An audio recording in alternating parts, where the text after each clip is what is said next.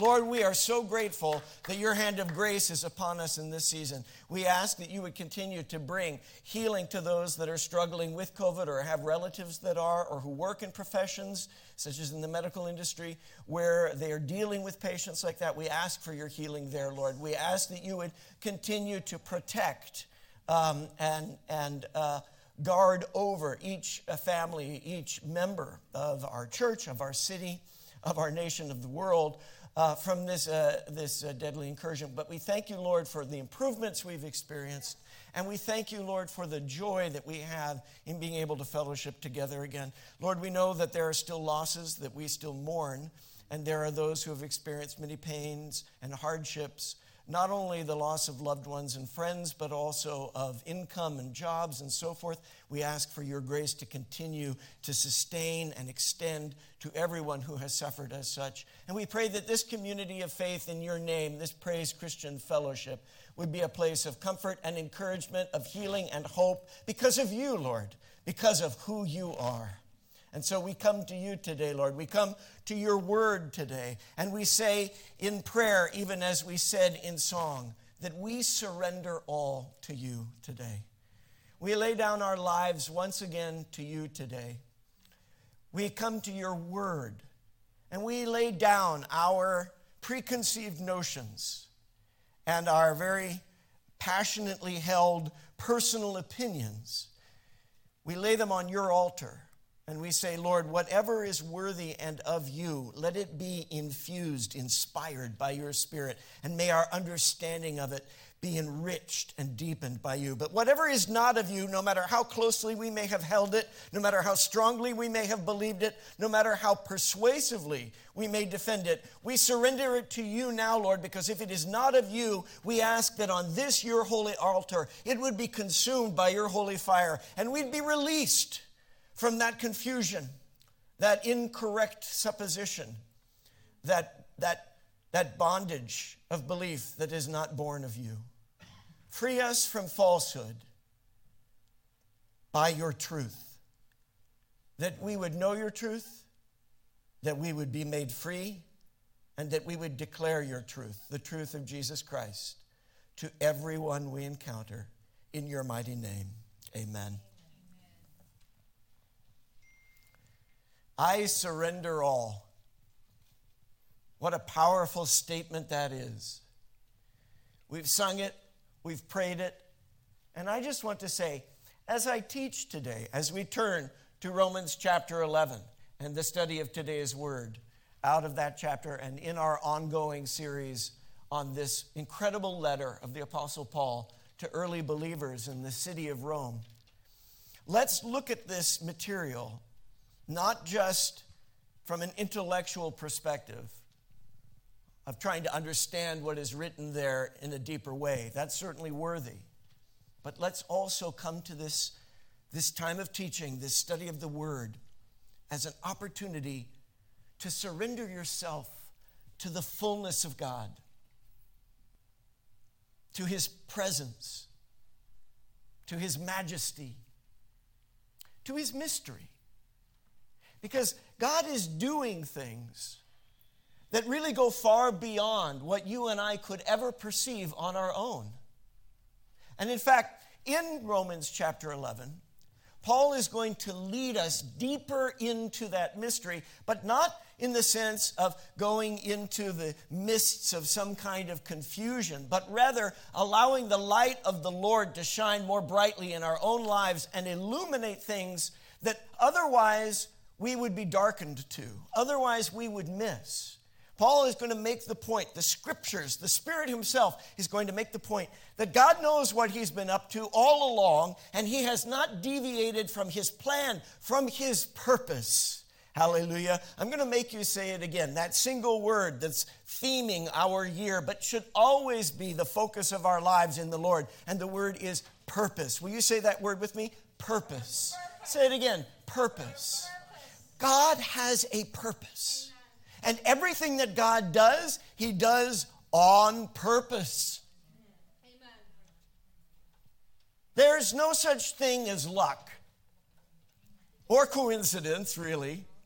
If there is coincidence, It is something that is not a part of God's plan. And I don't think there's anything that is not a part of God's plan. In fact, here's a mystery. That is to say, something that seems surprising, but which God's word and his spirit illuminates for us. The fact of the matter is, even when people go their own way and do their own thing, and who among us has not been guilty of that? Even as Pastor Henry was saying earlier, sometimes these mouths that were made to speak good words speak bad words. And sometimes these lives and these bodies, which were made by a good God for good things, get embroiled in bad things. All we, like sheep, have sinned and gone astray.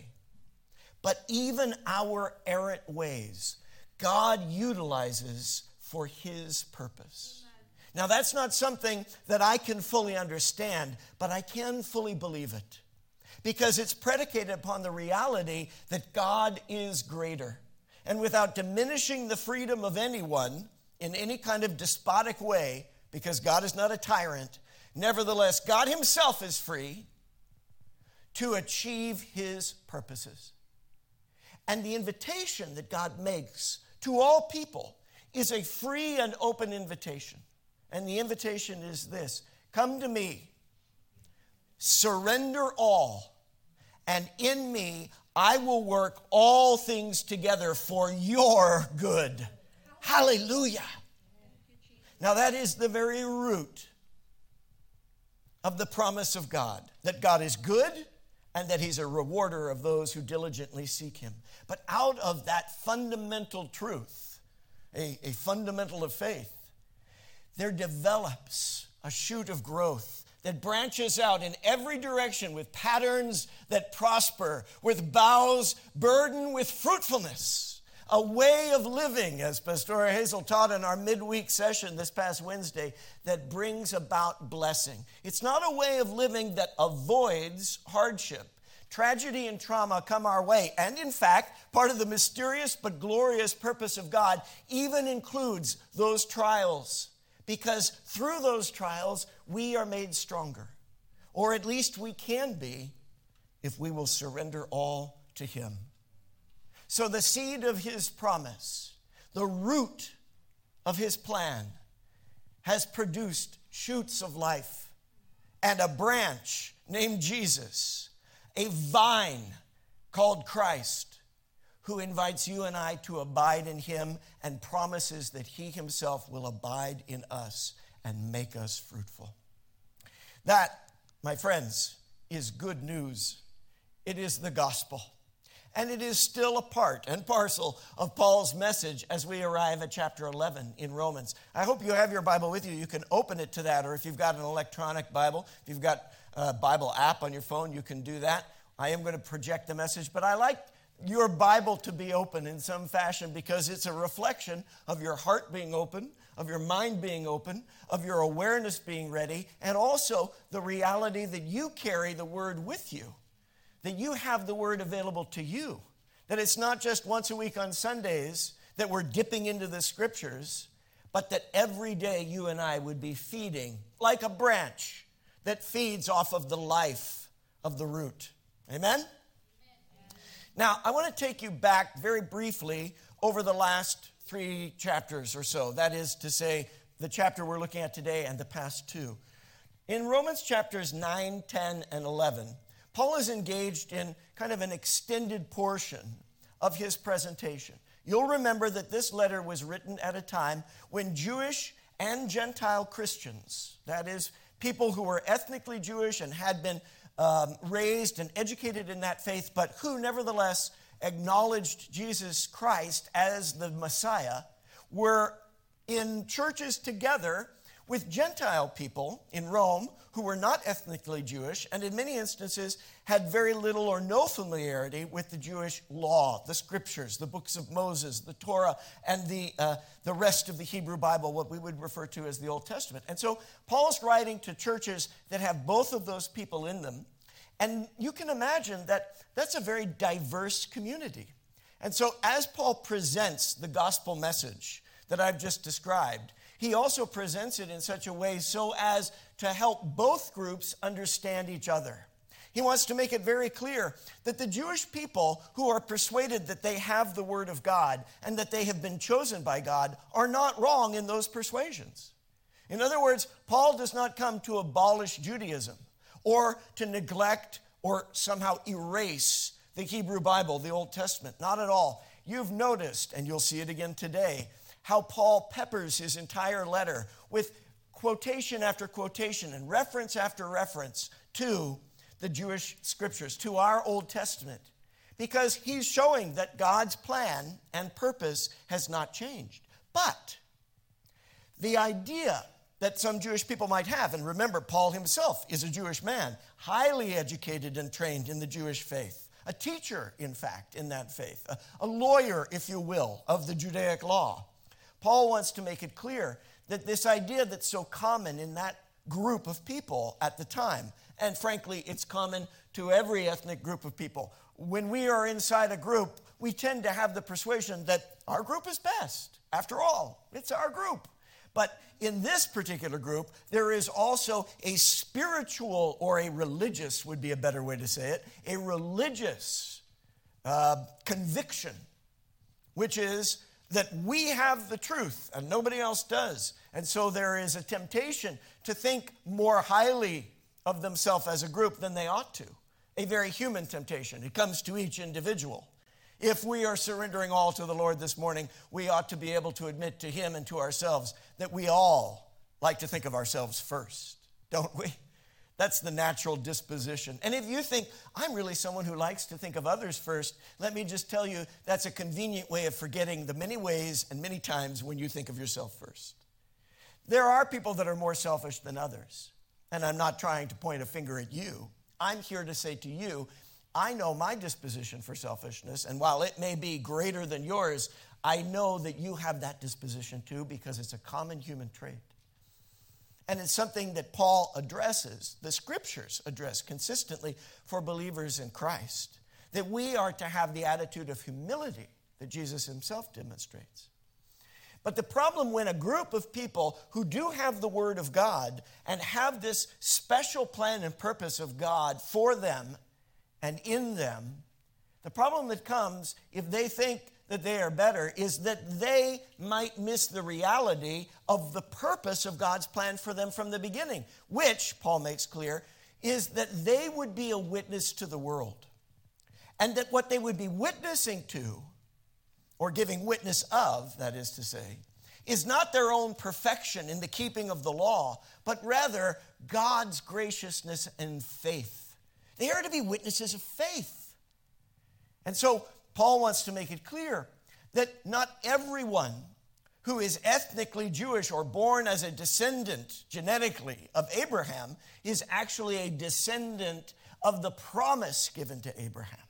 And so in chapters 9, 10, and 11, Paul is going to make this, or has been making this, extended discussion of, well, what is then the purpose of God having chosen a people for himself, of having elected a people for himself? And how is that purpose meaningful to all other people? Because that's the other thing that Paul has been demonstrating in his letter so far, is that the Gentile people have an opportunity because of God's word, because of God's people, but most primarily because of God's Son, because of Jesus Christ.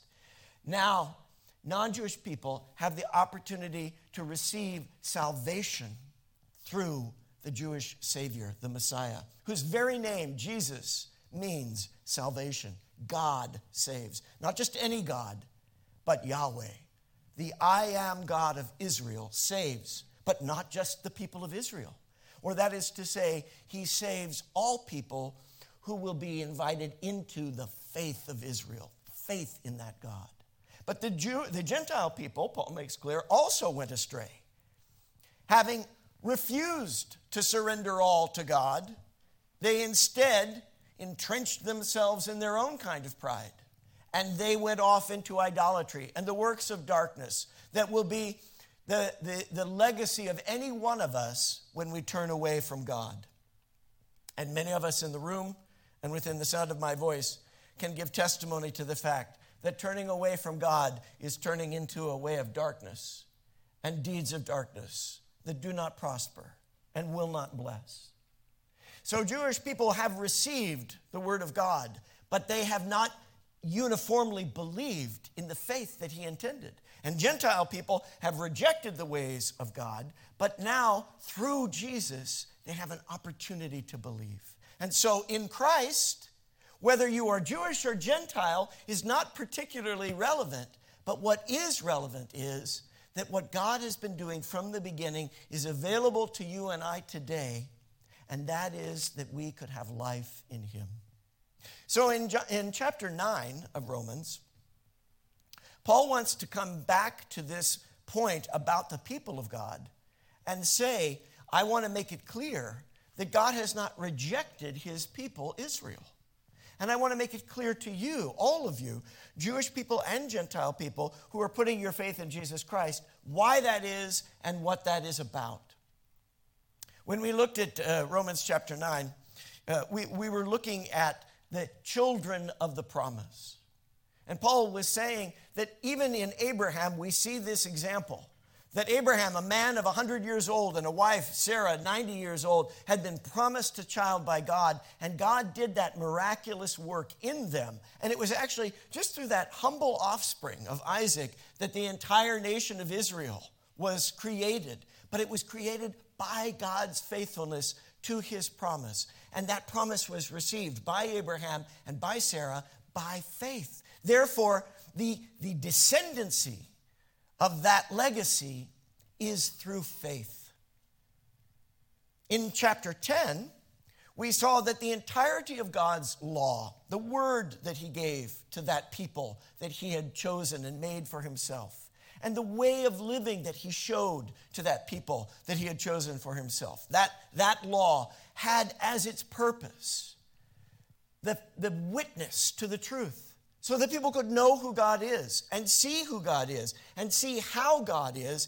And knowing that, they could see how far away from that ideal they have fallen and have the invitation to something better that would draw us in to the life and the truth that God makes available to us. And the purpose of that law was not only that people would know that righteousness of God, but that people would have that righteousness of God and show that righteousness of God and grow in that righteousness of God. Now, the law makes it clear what righteousness is, and the law makes it clear how we are not righteous. But what the law doesn't do and what we can't do is produce that righteousness in us. We are not able to fulfill the law. But in chapter 10, we saw in Paul's words from the Spirit that Christ is the fulfillment of the law, that Christ is the purpose of the law, that Christ comes to fulfill righteousness and make righteousness fully available to us. Hallelujah. So now we come to chapter 11.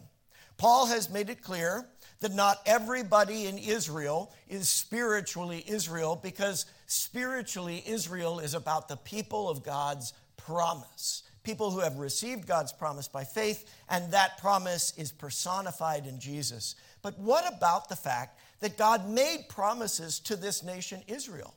In spiritualizing our understanding of it, does that mean that God has come to a position of casting away the people of Israel? And this is important to you and I, because as I think I said last week, if God is faithful to his promises, then we can trust in him. But if God makes promises to people and then people go astray and God says, I'm no longer bound by that promise because you've gone astray, what does that mean for us? Because we also go astray. Now, what we might say is, I better not go astray, and then I'll just live perfectly before God. I'll fulfill all my religious obligations. But if we do that, we're falling back into that pattern of legalism that the Spirit through Paul has already said that was never the way, that was never the design, that was never the purpose. So if then we say, then fine, forget it. I could never fulfill all of that and I'm done, then we go the way of the Gentiles and we turn ourselves over to a life of dissipation and idolatry, pursuing other ends and goals that are not part of the purpose of God. But if we see that God is true to his promises even when people are faithless and even when people make mistakes, God's perfection still persists, then you and I will have faith that our salvation is not bound up in our ability to be right, but rather in the righteousness of Christ that comes to us as the free gift of grace. Now, chapter 11 is an extended chapter. We may not be able to read through all of the verses today together. And if we don't, I trust that you'll be delving into it this week yourself. I always think of these sermons as an opportunity for you to dive deeper into the Word. I like to think of these sermons as being on the diving board. Aren't you glad that I'm not up here in a Speedo? You don't have to respond. I can tell you no one's gladder than me. No, absolutely. Hazel was like, no. Yeah, she knows that wouldn't be a good sight. But I do think of this as a diving board, and I invite all of you into the spiritual high dive of that consideration of Sunday's sermon, that it's a springboard for you into your own deeper study of this section of the Word through the week. Now, you may be reading in other areas, and that's good, but remember that the Lord has us together in a community of faith for a reason. And we traffic through the Scriptures together in timely ways because there is much that He is saying through these messages that is for you particularly, you especially. So why not receive that? Dive into that and receive the richness of that Word. So diving in to chapter 11, I see a four-part structure that can help us strategize our progression today. First, Paul is going to talk about a remnant remaining. And in doing so, he's calling back to a reference that comes in, I think, either chapter 9 or 10. And it's a reference to Isaiah. Isaiah spoke, the prophet of old, the Hebrew prophet of ancient times, spoke about how there would be people in Israel who turned away from God, even though they had received his word. And they did have this special relationship with him. Like all people, they also are given to temptation and subject to idolatry, and they give in to that.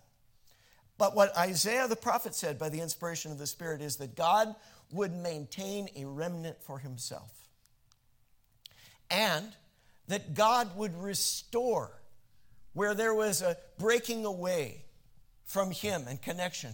God himself would come in to restore connection to the root, and even to go beyond and graft in new shoots, new branches into this tree. In other words, the case that's being made here is, even though people failed God's promise doesn't fail.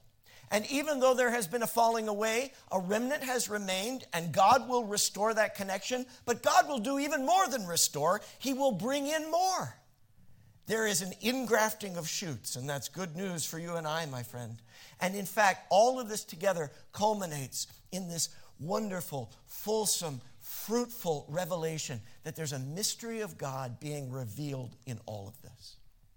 So I want you to think about these things as we move through the progression of the chapter today.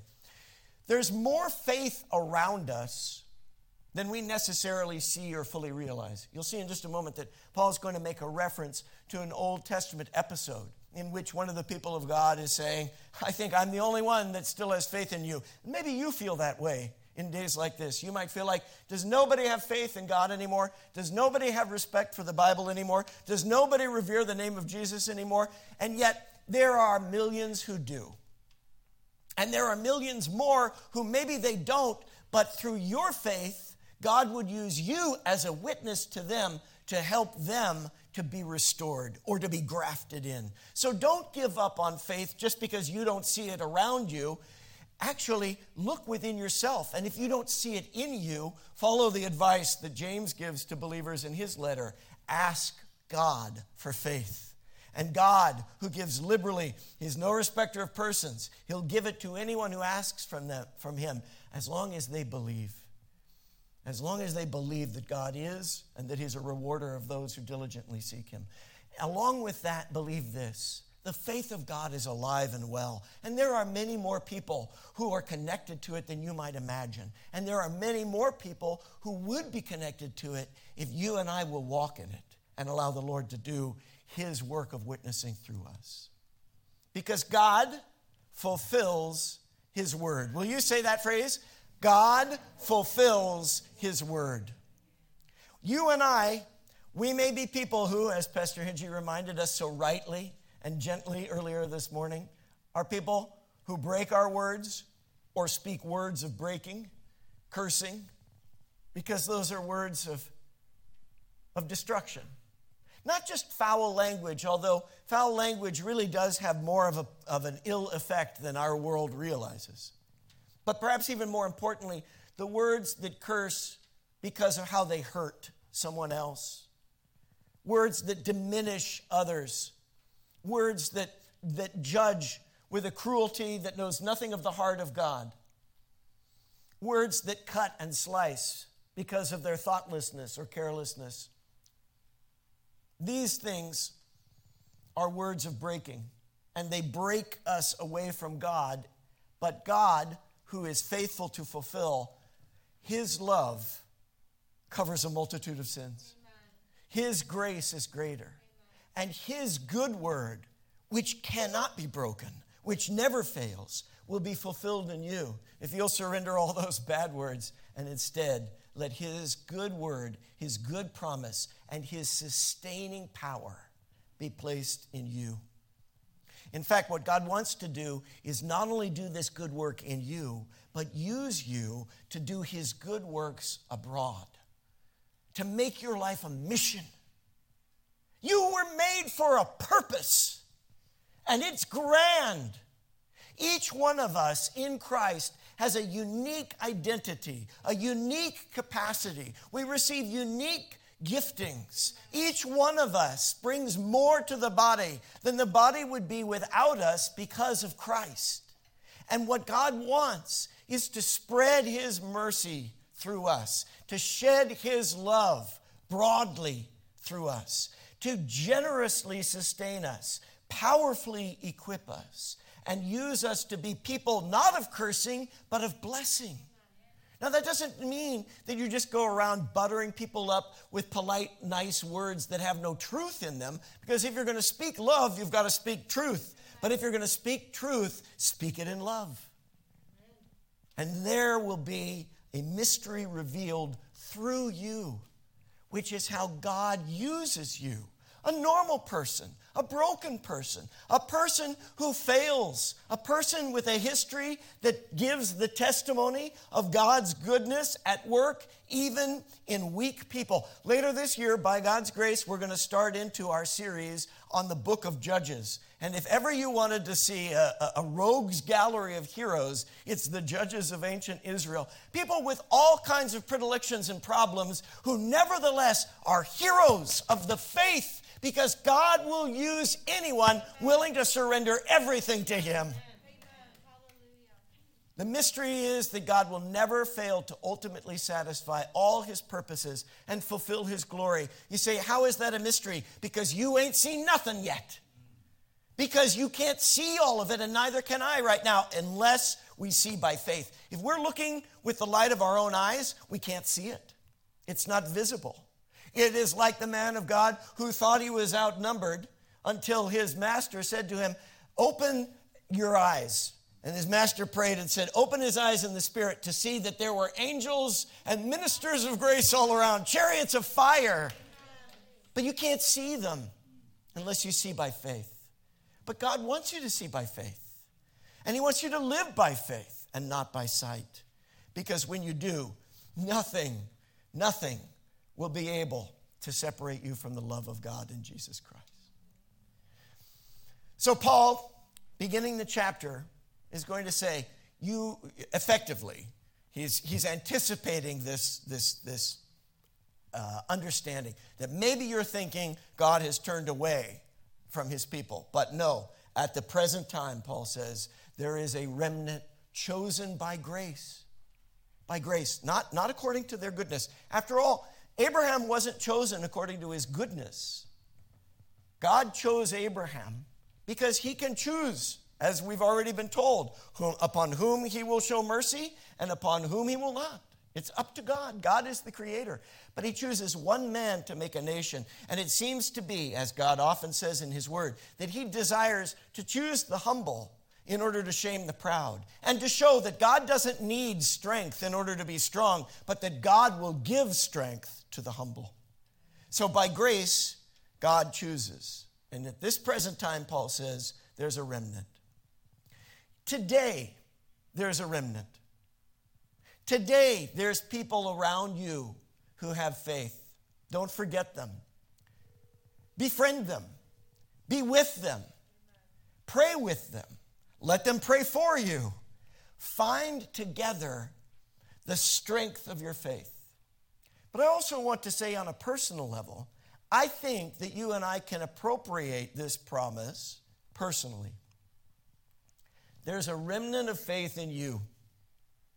In the days and at the times when you feel that you've gone too far astray, or if you've made a mistake that so violates your own conscience and your understanding of what God expects of you, the enemy comes in to tear down every aspect of faith that might be remaining within us and to tell us that we've gone too far astray. Maybe today, as a guest or somebody viewing this recording, you have within your heart a deep sense of disconnection from God. Maybe it's because you were someone who was raised in the faith, but you've turned away from it. Maybe you've never known God. Maybe you've never walked with Jesus. Maybe you've overtly rejected that, but there's something happening in you in this moment that as the word of God reaches you, not my words, but the scripture and the Spirit and the witness of Jesus, that man who is God.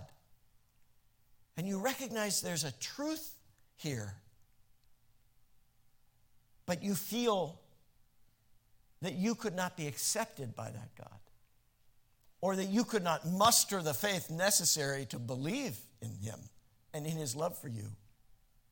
Recognize that there's a remnant within, that there's a seed of truth. If you're able to acknowledge these words at all, that's enough. Jesus said, if you have faith like a mustard seed, you can move mountains. If you have enough faith to believe that there might be a God who could possibly love you, who might actually be Jesus, then lay hold of that right now and allow the Lord to blow on that like an ember in the fireplace and let the flame of the Spirit rise up. But you've got to trust before you see, before you feel.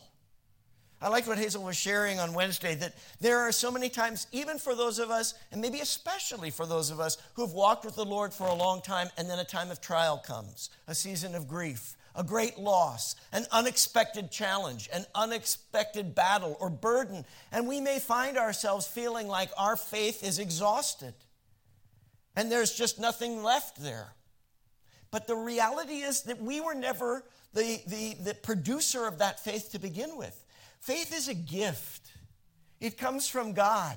And when he gives faith, he gives it in an abiding way. So even if you feel like you're empty, well, bring that emptiness to the Lord, but recognize this, there's something in you of him, and he will foster it.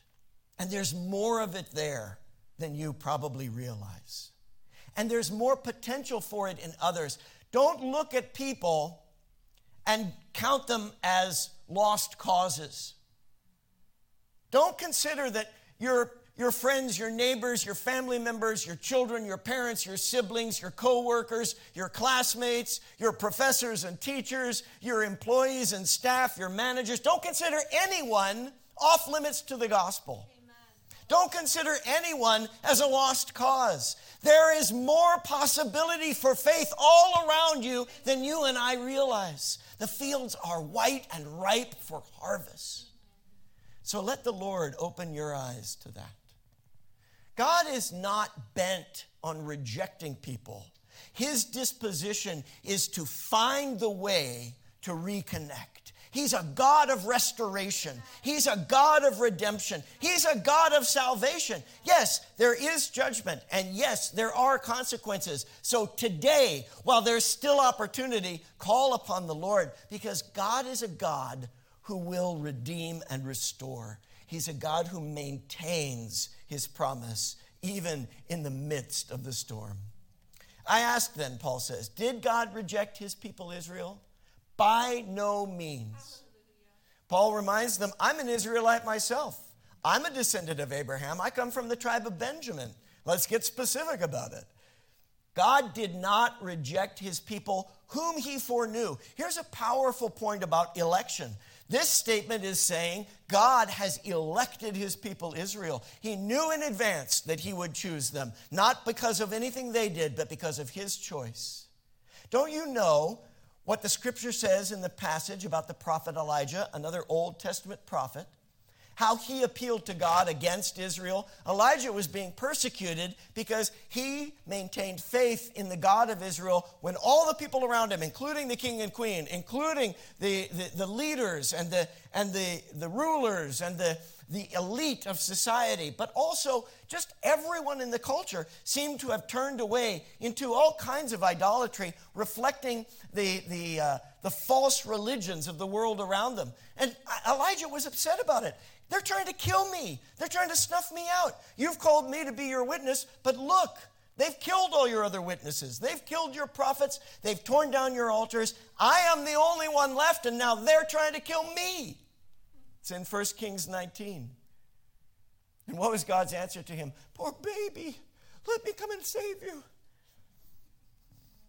God's answer was tender and not mocking, but it was also disciplining. He says, I have reserved for myself 7,000 who have not bowed the knee to Baal. Baal was this god, this false god, a lowercase g, a demonic entity, really, an idol that had grabbed hold of the hearts of people. Not that any idol made by human hands can have any activity, but the emptiness of that idol becomes a repository for the works of darkness. The enemy comes into that place and utilizes the worship of people for false things to entrap and entrench them in that life of destruction. But there were 7,000 in Israel who had not bowed down. A number with a divine mystery involved with it. 7 in Hebrew being a number of God and of wholeness and of completion, a holy number, and 1,000 being a holy kind of multiplier, such that God was saying, even though 7,000 out of a nation may not sound very much, it's a remnant, and it remains, and it's powerful and strong, it's holy. So too, at the present time, Paul says, there is a remnant chosen by grace. And if by grace, then it cannot be based on works, which means if their works are bad, it doesn't invalidate the promise of grace. Because if it weren't by grace, then grace would no longer be grace. What then? What the people of Israel sought so earnestly, they did not obtain. That is, through the law, they sought to be made righteous. The elect among them did.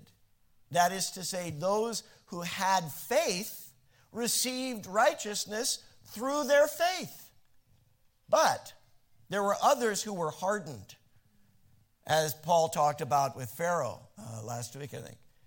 A heart that turns away from God and becomes hardened in that disposition. As it is written, again, here, that's the wrong reference there in 1 Kings. I believe this is out of Isaiah. I'll have to double check that. God gave them a spirit of stupor, eyes they could not see, and ears they could not hear to this very day. In other words, when people determine that they're going to find their own way without the light of God, then they get lost in their own way without the light of God. So that even if the truth is right in front of them, they're not looking by faith, so they can't see it because they're only looking by sight of flesh. David, king of Israel, says, people like that, may their table become a snare and a trap, a stumbling block and a retribution for them. May their eyes be darkened so they cannot see and their backs bent forever. Now, wait a minute. Put the brakes on, Pastor Court. You just said we are to be people of blessing and not cursing. That sounds like a curse.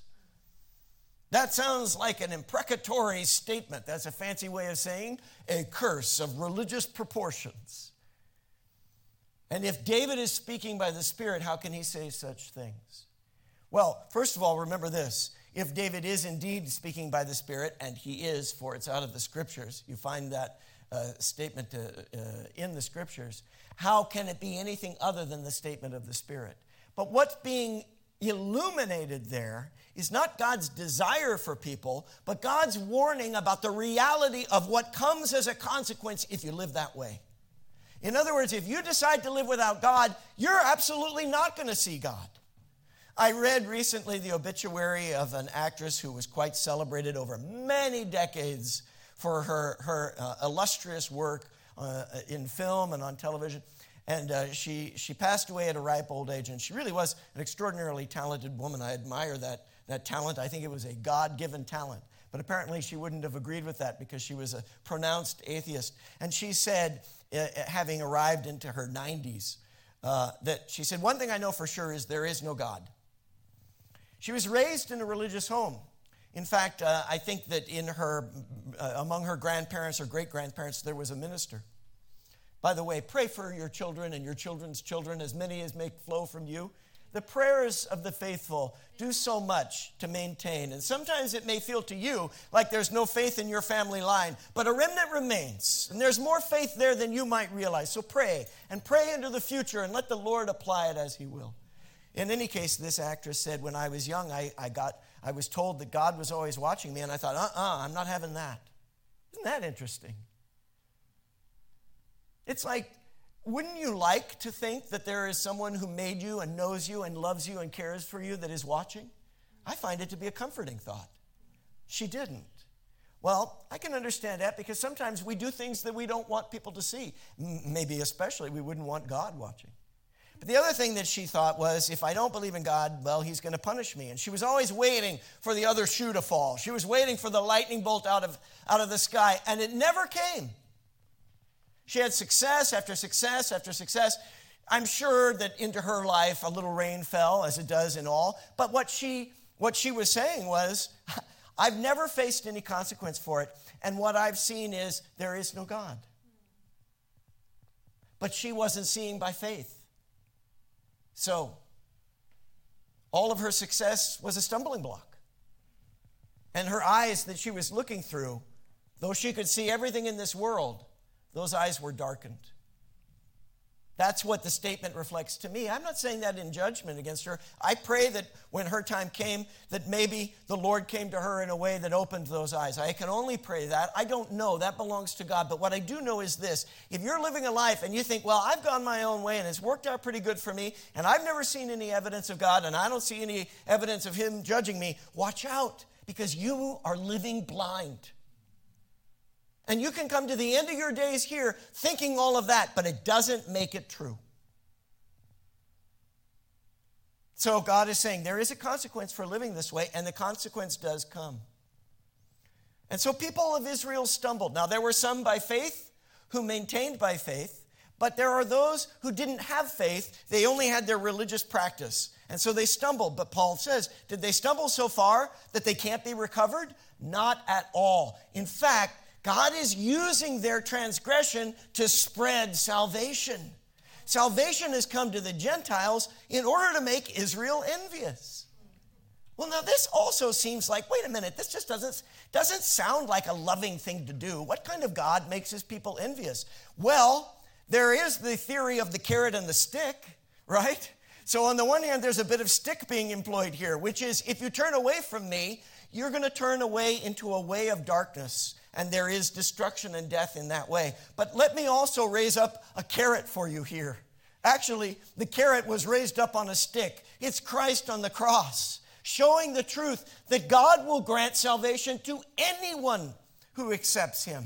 But if he offers that to Gentile people who are not part of that family that he made for himself, what are they being brought into? What are you and I, if we are Gentiles, being brought into? We're being brought into that family of faith.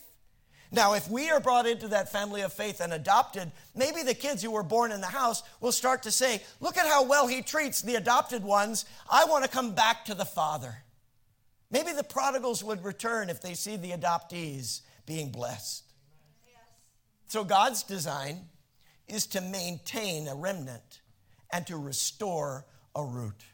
If the rejection of the Jewish people, which was the common reaction to Christ as Messiah in Paul's day and to this day, is still a very common reaction. And by the way, this also should give us encouragement to continue to share with Jewish people about the Jewish Messiah, not in a way that is rude, not in a way that is presumptuous, but in a way that reflects the love of God for his people and all people. But you and I can also be inspired by this reality that if their rejection brought reconciliation to the world, how much better then for the entire world will be the embrace of Christ by the Jewish people. God himself is the root of faith, of all faith. Even if we are faithless, as Paul reminds Timothy in 2 Timothy 2, God remains faithful. God never fails to fulfill his word and all his promises. Now, you and I may not be able to see how he's going to fulfill all of his promises. And in fact, you and I don't have to see how he's going to fulfill all of his promises. But what we can know and what we need to know is that he will. So in this instance, Paul is revealing something that would not be apparent without the Spirit. Israel's transgression means riches for the world because it's spreading the salvation to people who were not part of that nation. But their loss means riches for the Gentiles, how much greater their full inclusion will bring. So now Paul is going to specifically address the non-Jewish Christians that he's writing to in Rome. There are both there. So he's singling out one group at this point to say, I want to talk to you Gentiles, because I'm known, says Paul, as the apostle to the Gentiles, because that's who primarily responded to his message. And he says, I take pride in my ministry. Not an arrogant or wicked kind of pride, but rather he's saying, I'm not embarrassed about that. I'm not ashamed of the gospel of Jesus Christ, because it is the salvation of God to the Jew first, but also to the Gentile. And so the pride that he takes in it is his satisfaction in the goodness of God and the hope also that by reaching many Gentile people with this good news and seeing many Gentile people saved into this faith, his own people whom he still loves. Remember last week we talked about this? He has the heart of God towards them, that they would see this truth and desire it and be saved themselves. And again, he makes the point again, that will be an even greater blessing for the world. If part of the dough offered as first fruits is holy, and that means that when there was this dough offering made at the Feast of First Fruits, it was sanctified to God. This table that you and I have before us, that we will partake of, on which there is dough and juice of the vine, on which there is bread and the cup, it's holy. And if part of it is holy, all of it is holy. So now you and I also, as we receive part of it in a few minutes, and you at home, I hope that you have bread and juice to partake of there or some wine that you can drink. But if not, you can nevertheless partake by the Spirit, in the spirit of this communion. And each one of us, the part that we receive is holy. So we believe that the whole of us are sanctified by it. If part of the dough is holy, the whole batch is holy. If the root of the tree is holy, the branches are holy also. Now, you do not support the root, you Gentiles, but the root supports you. That is to say, you didn't come up with the word of God, but then again, neither did they. You didn't receive the word of God, but they did. Now, they may not have believed the word of God, but then again, neither did you. But the root of what God is doing is rooted in him. And so the root of God and real faith revealed by Christ is what supports you and I. And God wants to spread the mercy of that faith and the glorious good news of that generous gospel very broadly. But he's only going to spread it through people who remain humble, through people who remember that it's only by God's grace and not some goodness of our own that we are able to share this truth and to live in it. Some of the branches of this tree that God raised up for himself of Israel have been broken off. But notice, the tree's not dead. There's a remnant that remains. There's a root that is still viable and growing. And now you've been grafted in like a wild shoot. And you're sharing in the nourishing sap that comes from the root of that olive tree. So don't consider yourself to be superior to these other branches. Throughout chapters 9, 10, and into 11, Paul's been making the case that Jewish people ought not to consider themselves superior, but ought to have the humility to surrender all to the God who chose them to begin with so that they could enter into salvation. But now he's turning around to non-Jewish people and saying, you shouldn't consider yourself superior either. And just because you're a Christian doesn't make you superior. Just because you believe in Christ doesn't make you superior. It should make you superiorly grateful. In other words, you should be all the more grateful that God has chosen you and I. And if you are tempted to think that you are better, consider this. You don't support the root, but the root supports you. Now, you could say, hey, branches were broken off just to make a place for me to be grafted in. All right, Paul says, I'll grant you that. But they were broken off why? Not because they were Jewish, but because, in fact, of unbelief in the Jewish faith. And therefore, you stand in the place that was made for them because you've accepted that faith.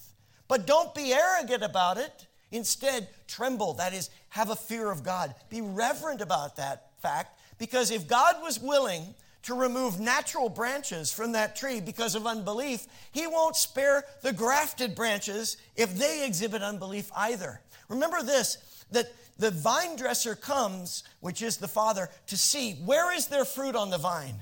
And where there is fruitfulness, he will prune, which means there's snipping. If you're a gardener, you know what pruning is about. There's a removing so that that which is fruitful can be more fruitful. But if there's no fruit on the branch, that branch is cut off, and they gather them together and they throw them into the fire. That's what Jesus says in John 15. And so here Paul is making a similar point. If you're fruitful, be grateful that you're fruitful. It's only because you've been grafted in and the life of the vine is in you. But if you're not fruitful, you better beware. God will cut away that branch. Now, this is not to say if you're saved, you should be in fear of the sword of Damocles, or rather the sword of God coming to cut you off. But what it is saying is, don't think that your profession of faith is enough. Because even the Jewish people could say, we believe, but the reality is their life didn't reflect the fruit of faith. So look at your life and look for the fruit of faith. And if you don't see it, ask for God, who will give it. But don't suppose that if there is no fruit of faith in your life, you really are a person of faith. Because what that reveals is you're dead. So let the life of the Lord into you. And as you do so, consider the kindness of God, but remember the sternness of God. God is loving, but real love calls people to account and considers consequences. There is sternness for those who fell, that is, who turn away from God, but there is kindness. Now, you and I, we were turned away from God, but out of his kindness, he turned us towards him. But you and I are called to live in him, abide in him, and if we don't, then we also could consider that we are cut off from that life. If they do not persist in unbelief, they also will be grafted in. Here Paul is saying the Jewish people have the same invitation, be grafted in. God's able to graft them in again. After all, if you were cut out of an olive tree that is wild by nature, and contrary to nature were grafted into a cultivated olive tree, then how much more could these who are natural branches of the cultivated tree be grafted into it? So this is the mystery. This is God's plan. This is God's purpose, that salvation should be made available to all people. And he satisfies that purpose. And even the hardness of human hearts, which is real and has real consequences, still cannot diminish, cannot extinguish the plan and purpose and the holy aim and end of God. So you and I are called to be humble. Will you say this? Be humble. Be humble. Stay hopeful. Stay hopeful. Be open to God.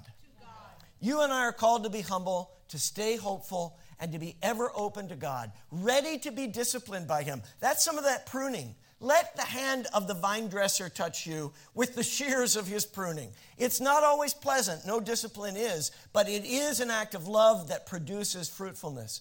How can you and I respond to seasons of hardship, to times of grief, to unexpected strain? Well, one thing is to look at our lives and say, am I living according to the pattern of God's purposes? Am I open and available to the Spirit? If I'm not, perhaps I am suffering simply because I am unwilling to surrender all to God. And maybe it's time to do that. But if you are living in a way that is surrendered to God, and hardship comes precisely because you are serving God and remaining faithful to him, don't give up.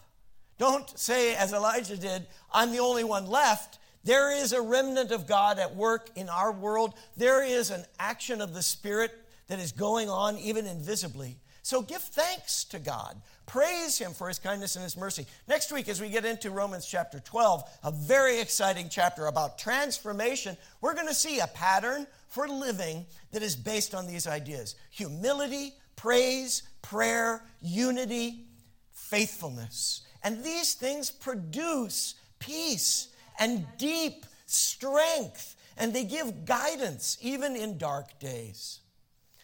Paul is saying, I want you to know what God is up to. I don't want you to be ignorant of this mystery, so that you may not be conceited. Because if you start to walk in that kind of pride, you are subject to the same kind of fall. Israel has experienced a hardening in part until the full number of the Gentiles has come in. And in this way, all Israel will be saved.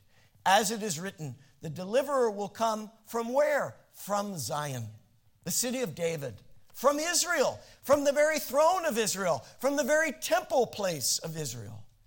And that's Christ Jesus. He will turn godlessness away from Jacob.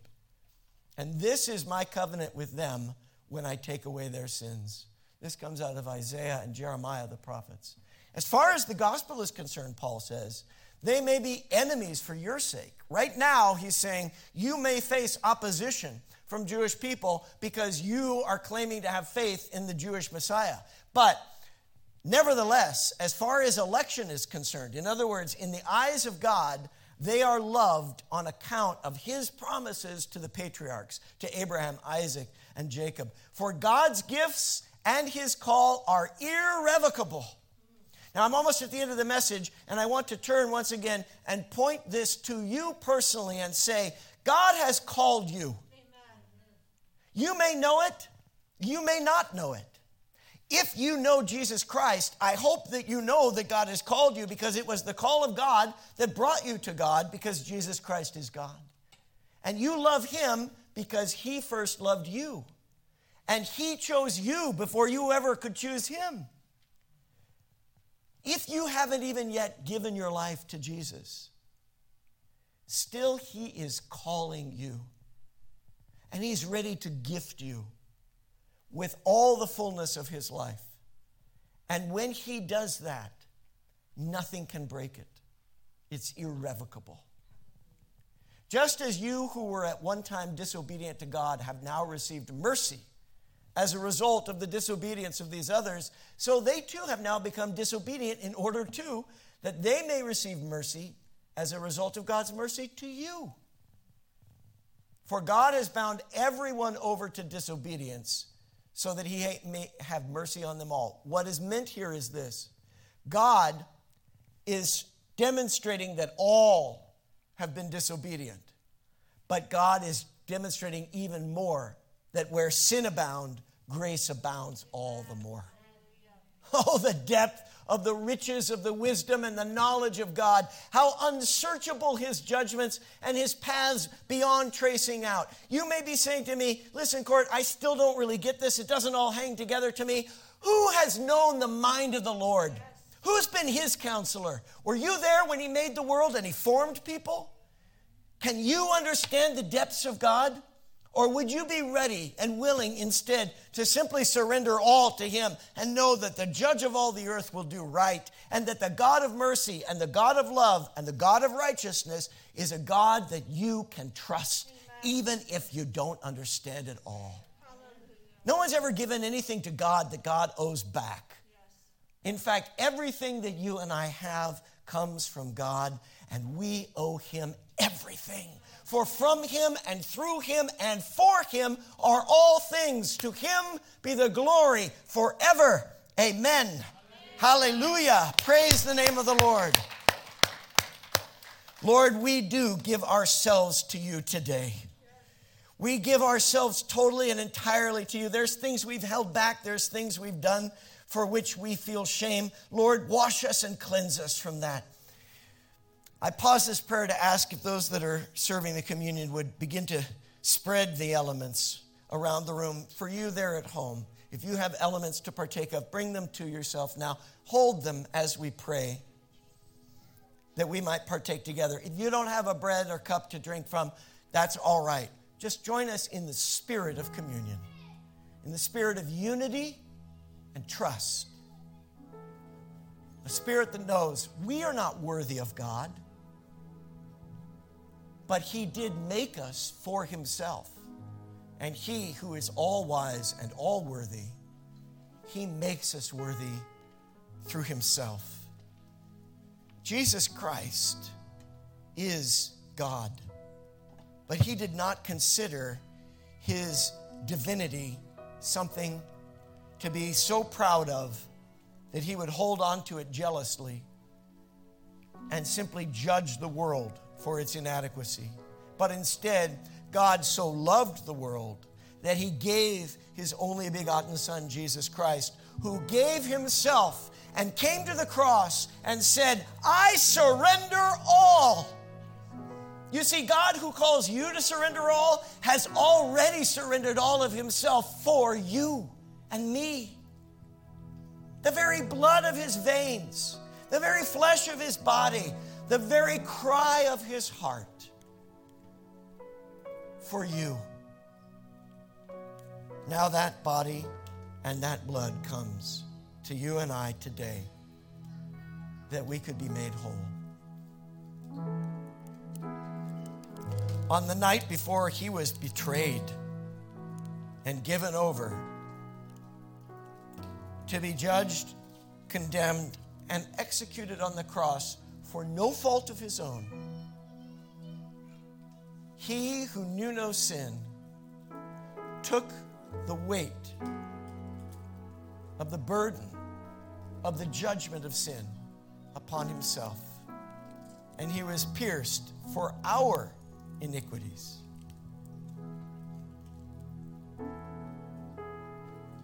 I've just broken this piece of bread to remind me that Jesus allowed Himself to be broken so that you and I could be made whole. But it also reminds me that as I consume this piece of bread, these pieces now, broken like the pieces of my life, my heart, my ways, they become whole in me again.